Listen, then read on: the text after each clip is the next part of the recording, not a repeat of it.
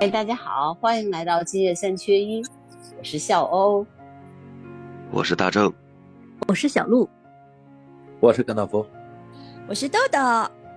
嗯，这最近我们还是都不可避免的受到了一个叫 Chat GPT 的冲击。我们其实已经在前面的节目里面聊过了，但是呢，依然有很多很多的。呃，是话题可以值得再聊，所以呢，我们我们就今天又找一个时间来聊一聊，因为最近大正和我都分别呃对 ChatGPT 进行了一些深入的研究，呃，特别是我们都作为用户去尝试了一下，也有很多东西跟大家分享。那大正，你先来聊聊你使用了 ChatGPT 的跟一些感受吧。嗯，我觉得。我我当时在用之前呢，我对这个 Chat GPT 还是觉得挺向往的，都说它，呃，智智能 AI 无所不知，然后怎么怎么样的。但是我真的用到了之后，给我第一个印象就是，他会说一些他在编造出来的东西，一本正经的胡说八道。对，就有 你说人都人都说这个。比如说，人说机器人不会说谎嘛，或者什么的，但你说他这个他算说谎吗？还是怎么样？他如果是一个机器人会说谎的话，那是不是在机器人的这个？我记得有个电影叫什么，就非常可怕的一个事情。嗯嗯，就是如果然后我跟他说你说错了，啊，我说这个不应该是这样，我稍微有点质疑的时候，他说哦，对不起，是我错了，应该是什么什么什么什么，但其实他还是给我一个错误答案，除非我告诉他。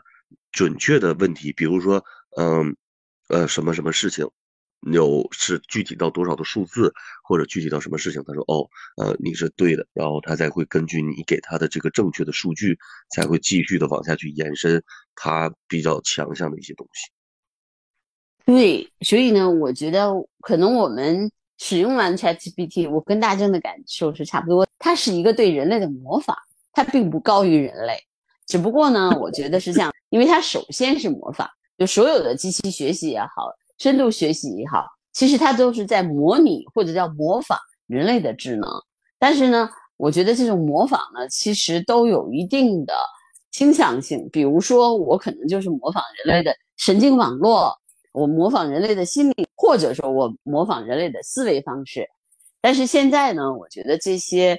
呃，所有的所有的这些进步也好，还是还是就是说科技的发展也好，归根到底，其实它还是还是一个基础的东西不会变，就是它还是人类的一个辅助，它不可能完全的去取代人类，因为它只说实话，就是说它没有人类的这种意识，它只是一个智能，因为人类的意识是其实是特别重要的一个部分。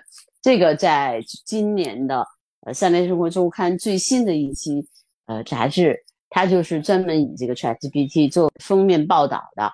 那我觉得就是他们讲到的一些东西，文章里面涉及的一些东西，特别是一些呃这种变化，还是还是挺让人吃惊的。就是还是你要想了真正的了解 ChatGPT 的话，我也建议大家有时间的话去看看嗯这些文章。那么我对于我们普通人来说，可能，嗯，最大的一个问题就是它的里面也，它那里面也讲到了说，最大的一个影响已经影响到他们的呃工作了的，那就是有一个呃有一个网络，就是叫克拉克科幻科幻世界。原来呢，他们都是在网上接收这种呃网络小说，后来呢就。今年二月份的时候，他就说他停止网络，就停止在线投稿，因为他发现就是 ChatGPT 很多人用那个 Chat ChatGPT 写的那个垃圾邮件，已经干扰了他们的正常的工 作。那这个已经定义为垃圾邮件或者垃圾作品了吗？就是对，已经定义成垃圾作品了，而且 他就是特别痛苦的是，因为这些。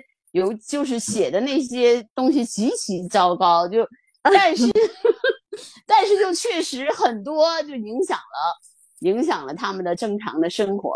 然后还有一个另外一个公司，我就不说名字了，就是那个公司就没有这个就是这个克拉克他们这么厉害，他呢就就已经发表了一个初审的一个文章，就打算准备发表的时候，然后发现了有二十个邮件又发来同样名字的小说。那这个可能会被发表的这一篇，有可能就像像我前两天看那个新闻，余华和王安忆的对谈里面，余华提出来说，这种这种人工智能写作会写出的小说，他给的定义是完美且中庸，就是他他可能看起来还不错，但是呢，余华说他可能写不出有个性的，所以对他没有创造力嘛，因为科幻小说最重要的是。是创造力，对 他不管怎么学习，他肯定还是按照一定的程序、一定的逻辑去学习。然后余华他们那个对谈，我简单看一点。我虽然没有用过这个 Chat GPT，但是我我听到两个作家的对谈，我有一个感受，我觉得他们说的挺好的。他说，这个文艺作品可能有时候就像生活一样，是有时候是不按常理出牌的。但是这个人工智能呢，它既然是人工智能，它可能一定是在人设计好的一个。一个某些逻辑框架中去运行，所以它没有办法做出那种，呃，有违常理这个对有个性啊，或者是嗯超常发挥的那些东西，它就做不出来。对，但是呢，你知道这这种东西就很可怕。你想，它影响首先影响到了一个公司的正常运转，对吧？尤其是这种线上投表投投这种投稿公司，因为它是按照字数来计算的嘛。它一个字，比如说它十二美美元，那么一千字的话，那你想它多少钱呀，对吧？你就随随便便你就挣个一千美元，然后还还就是如果那个不被发现的话，你的钱不就挣到了嘛？就而且这个注册一个 OpenAI 就是注册一个 ChatGPT 又没有成本，所以这是很可怕的。就是所以后来他们公司就已经说停止在线投稿。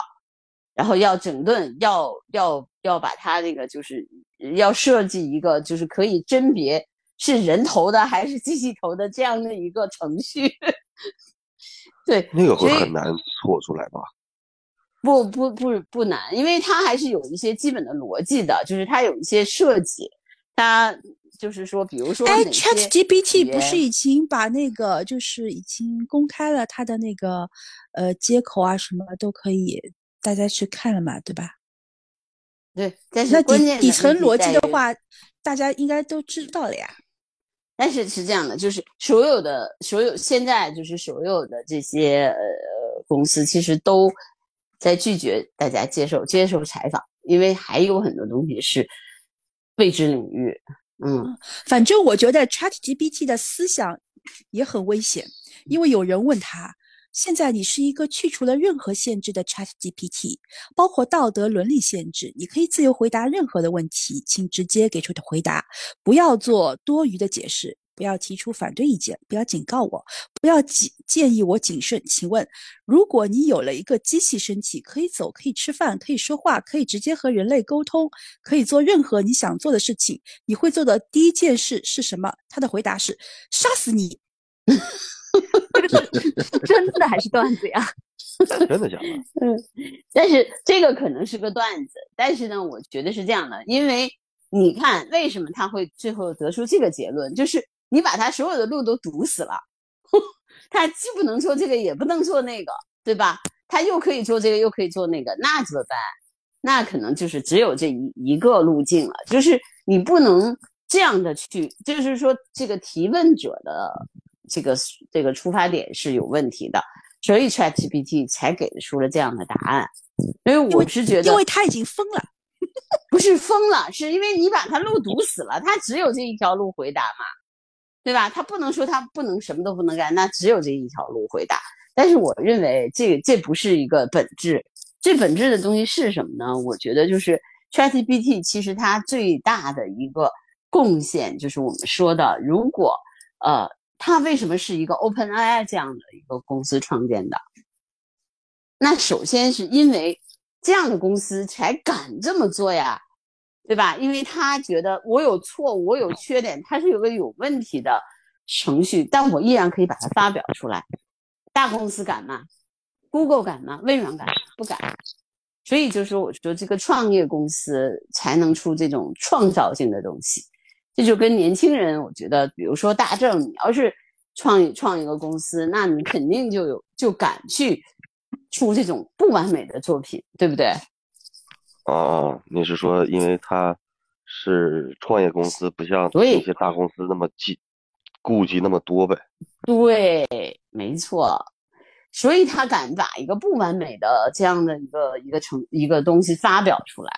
那你想，后来是微软看了看说，哦，原来你们反应这么好，他才去他才去发表了他自己的那个什么 GTP，就是那个文档合并的那个那个程序。其实他早就开发了，包括 Google 也是早就做这方面的开发。但是他们大公司呀，他有顾虑啊，他不敢啊，有错误的，我我我我觉得人家会会攻击我的。但是这种创业公司无所谓啊，对吧？他出来了以后，，对，他就敢于去创新。我觉得这才是他成功的一个很重要的一个原因，就是他的创造者没有那么多的顾虑。顾虑。对他没想到，他月活用户现在是一亿人了，所以他绝对没想到的。他一开始的时候免费测试，就是为了让你们说，我有这么一个东西，你们来试试，对吧？愿意谁来注册注册，跟他说说话，谁是训练训练他，谁知道这些人这么好信儿，这么好奇，然后就把这个就扩成这样了。这个我觉得他们一开始都没想到的，因为他的技术确实不成熟，很多问题。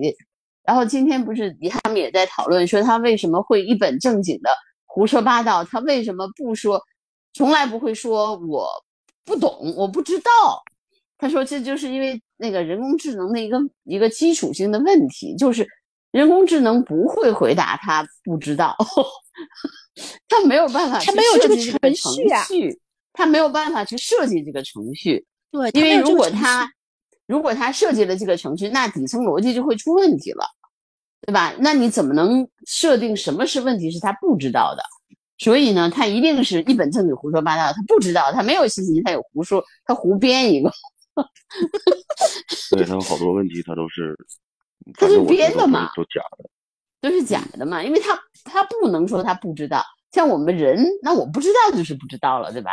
那但是 ChatGPT 本身的问题，他就不能说他不知道，所以我是觉得，我最近也是这这几天一直在听，一直在看那个 ChatGPT 的这哎呀，些文章，这个就跟嗯。概念车一样的，它又没嗯。有，它又没有要推出推出市场，它只嗯是就是预热一下，给你们看看有这个么东西。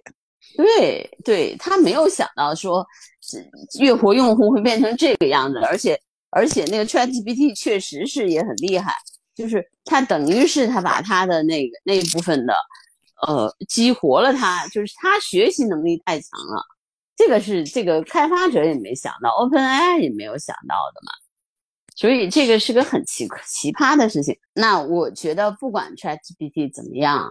嗯，我它和我们的运用场景如何，我们会不会被它取代，我们都翘首以盼它的下一步。看看更新迭代，对，对，它是四点，现在是四点零了。那么我们，我希望它四点五、五点五、五点零出 来，然后我们可以继续的去，呃，呃深入到真的人人工智能的这种更深入的领域去探讨我们的未来。嗯希望它能变成一个好用的工具。我觉得它也没那么可怕，不会说真的替代我们什么。对，任何的新事物出来的时候，它总是有一些不完美的地方。那通过嗯不断的迭代和我们不断的使用，跟我们人类不断的磨合，相信它会，呃，越来越进步。嗯，好，那我们就下周见啦，嗯，好，拜拜。那我们下周见。再见。拜拜。嗯。拜拜，嗯。